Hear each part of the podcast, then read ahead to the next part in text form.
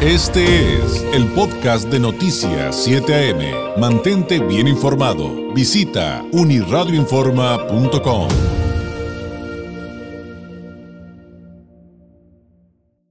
Hablemos del cambio climático en México y fíjese que especialmente, aunque hay muchos asuntos alrededor de ello, lo que está pasando con el sector de la pesca en, nuestro país y por supuesto, como siempre, eh, buscamos a los expertos, como es el caso de Juan Manuel Calderón, director de políticas públicas de Environmental Defense Fund de México, es licenciado en Administración de Empresas por la Universidad de Anáhuac, maestro en políticas públicas por la Universidad de Chicago actualmente director de políticas públicas de este organismo, Environmental Defense Fund de México, donde coordina la estrategia de la organización para establecer una agenda de política pública para la sostenibilidad oceánica en nuestro país. Juan Manuel, muy buenos días. Gracias por tomarnos la llamada. Buenos días, David. Muchas gracias a ustedes por la oportunidad y por el interés en este tema. Eh, Podremos partir, si nos lo permite, Juan Manuel, por poner en contexto qué hacen en Environmental Defense Fund. Creo que sería importante eh, poner en perspectiva eh, lo que hacen en esta organización para el tema que el día de hoy vamos a tratar. Claro que sí, David. Mira, EDF de México es una organización de la sociedad civil enfocada en el desarrollo de soluciones eh, pues a los eh, problemas más importantes que enfrentamos eh, en materia ambiental, no solamente en México, sino en muchos otros países en el mundo. En México hemos trabajado por más de 11 años ya en tres temas fundamentales. El primero es el de la pesca sostenible. Tenemos un programa de océanos en México que ha sido muy, muy activo en el tema de la pesca sostenible. Tenemos también algunas acciones en materia de eh, energía eh, e, e, eficiente, de eficiencia energética, y eh, recientemente también tuvimos algunas iniciativas en materia de aire limpio en ciudades. Entonces, bueno, pues básicamente nuestro rol es proponer soluciones basadas en ciencia a través de trabajo colaborativo y participativo con todos los actores que participan en, en, temas como los que te acabo de mencionar. Claro. Ahora, si vamos em, a la base del tema del cambio climático, eh, pues ahora sí que, tal cual se lo voy a plantear, eh, Juan Manuel, ¿dónde estamos parados en el mundo en lo que respecta al cambio climático y cómo estamos en el caso de México? Claro que sí. Eh, bueno, pues como tú bien sabes, David, el, tema del cambio climático pues es el desafío más importante que enfrentamos hoy en materia ambiental en el mundo. Eh, se trata de un, de, un, de un reto, de un desafío mayúsculo sin precedentes. No es la primera vez que las condiciones climáticas cambian en el planeta, pero sí eh, eh, al ritmo con el que está ocurriendo en, los últimos años, pues es claramente sin precedentes.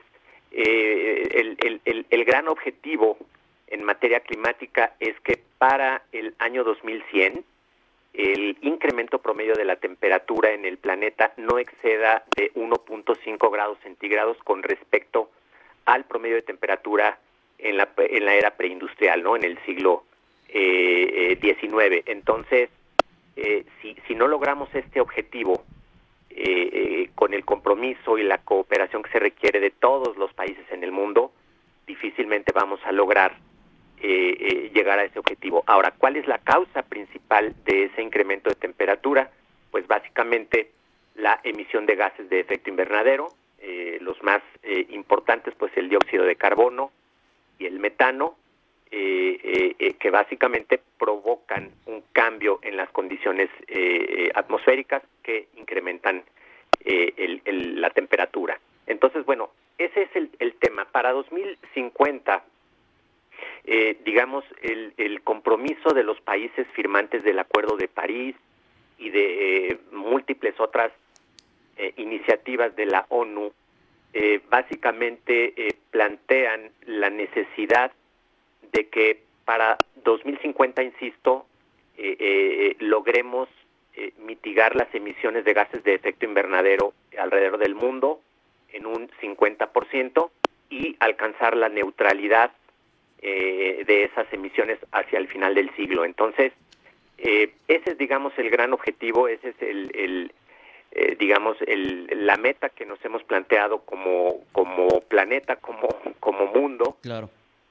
y estamos aún muy lejos. es decir, no estamos todavía ni al 20% de la reducción de estas emisiones que se necesita para llegar a este objetivo a 2050. Entonces, como te podrás imaginar, esto es un motivo de preocupación internacional. En materia oceánica, que es en donde nosotros ahora estamos enfocados, puedo comentarte que esto es muy relevante porque pues del océano dependen eh, servicios ambientales como el oxígeno que respiramos los seres vivos en el planeta, particularmente los seres humanos. El 70% del oxígeno que consumimos, que utilizamos para, para sobrevivir, proviene del mar. Eh, número dos, el, el, océano es una fuente de alimentación importantísima para la mitad de, la población del mundo. Eh, y por si fuera poco, el, el océano, el agua marina, eh, capta alrededor de un 25% del dióxido de carbono que producimos los, los humanos con la actividad humana, ¿no? Entonces, eh, no solamente nos provee una gran fuente de vida, sino que nos ayuda a mitigar el, impacto de la actividad humana. Tenemos que concentrarnos en el océano y nosotros realmente proponemos que en los próximos años la agenda oceánica pueda ser eh, sin duda una prioridad en pues en la agenda en la agenda eh, ambiental. Ahora en México pues hemos hemos ido avanzando a través de múltiples instrumentos tanto de regulación como eh, por diversos programas eh, eh, en materia de, cambio climático. Somos un país que a lo largo de los años se ha comprometido con los objetivos internacionales, pero sí estamos en un momento en el que tenemos que darle una buena revisada a lo que estamos haciendo en materia pesquera, en materia oceánica, y por supuesto en materia de, de, mitigación de gases de efecto invernadero no este creemos que eh, en la medida en que el gobierno y los eh, eh, participantes del sector privado contribuyan con esta causa, pues vamos a poder ser un país que contribuye a la solución y no al problema. Claro, y la verdad es que es impresionante escuchar lo que sucede con el cambio climático, porque mm, Juan Manuel no es falso, es absolutamente verdad que, por ejemplo, eh, quienes integran el sector pesquero se encuentran de repente con todo esto que tú acabas de narrar, con que pues ya no están los animalitos ahí, ya no hay, de repente pareciera que se desaparecieron, se desplazaron o se fueron a otras zonas o en algunos están muriendo, pero también es increíble eh, entender que es, que es verdad que hay ciertas especies de, peces que incluso han perdido las escamas, Juan Manuel. Esto digo, nada más como un pequeño ejemplo de algo tan complejo como lo es hablar del cambio climático.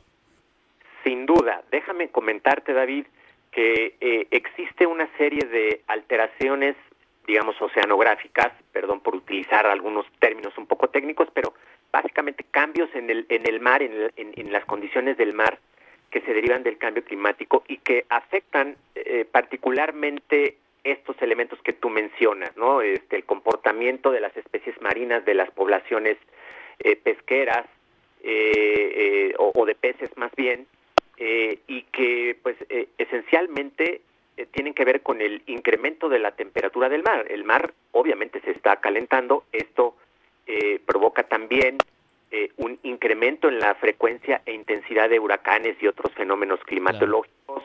Eh, la elevación del mar, del nivel del mar, es un tema de, gran preocupación a nivel internacional porque las comunidades costeras están en alto riesgo. Esto obedece, pues, a la, eh, digamos, expansión del volumen de agua marina que, que, que, obedece al incremento de la temperatura y al, al derretimiento de hielos, ¿no? Entonces, ahí tenemos otro problema tenemos también eh, eh, un impacto relacionado con la acidificación del mar, esto que yo te mencionaba de, cómo el agua marina capta dióxido de carbono, pues básicamente se traduce en un incremento de la, acidez, de la acidez del agua, lo que provoca pues cambios en el comportamiento de las especies y en viabilidad como tales, ¿no?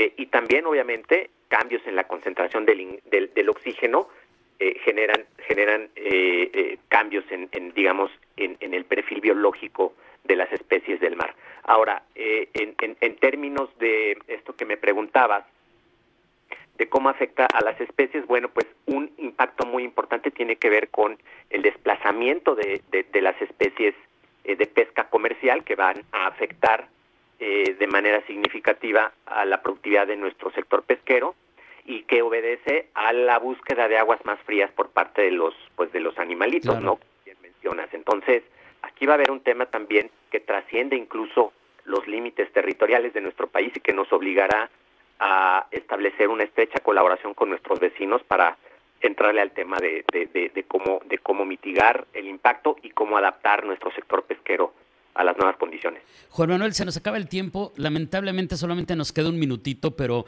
queda el compromiso de, volver a platicar contigo si nos los permites para ahondar en esto, seguir aprendiendo.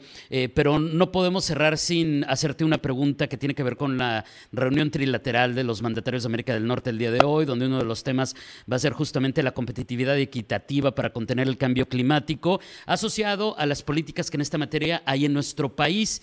¿Y qué nos podrías comentar de eso? ¿Alguna reflexión? Alguna expectativa? Sin duda, David. Déjame nada más eh, la oportunidad de compartir que el día de hoy estamos presentando un estudio muy interesante sobre el cambio climático en México, que básicamente eh, presenta una serie de recomendaciones de política pública para la adaptación y la resiliencia del sector pesquero y acuícola al cambio climático. Es un documento que va a estar disponible eh, para ustedes, para tu audiencia, en, desde ya, de hecho ya está disponible por ahí en nuestras en, nuestra página web Muy y bien. llegar a ustedes una copia de ese documento. Y con respecto a tu pregunta, eh, comentarte que sin duda es una gran oportunidad para que México demuestre el compromiso que todos los mexicanos queremos ver en materia eh, eh, ambiental, en, en, el respeto a, digamos, los acuerdos que tenemos en, en la región de Norteamérica para el cuidado de nuestro medio ambiente eh, océanos y pesca sostenible están incluidos en, en, TEMEC, en el acuerdo comercial trilateral, como una parte fundamental de los compromisos que tenemos.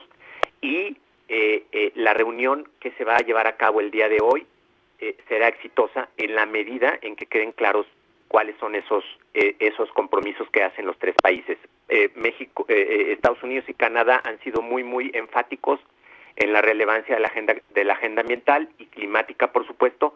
México eh, eh, ha hecho muchos compromisos y, ha, mostrado, eh, digamos, voluntad con este tema, pero creemos que la reunión de hoy será fundamental para confirmar esto. Te agradezco mucho esta explicación, este acercamiento a este tema. Sin duda, pues actualmente yo me atrevo a decir que es el más relevante que tenemos como eh, como sociedad, como seres humanos responsables de este planeta, Juan Manuel, y espero que tengamos la oportunidad de volver a platicar muy pronto. Mientras tanto, muchas gracias y muy buenos días. Claro que sí, David, gracias a ustedes y un saludo a tu audiencia. Gracias, es Juan Manuel Calderón, director de políticas públicas de Environmental Defense Fund de México. Este fue el podcast de Noticias 7am. Mantente bien informado. Visita unirradioinforma.com.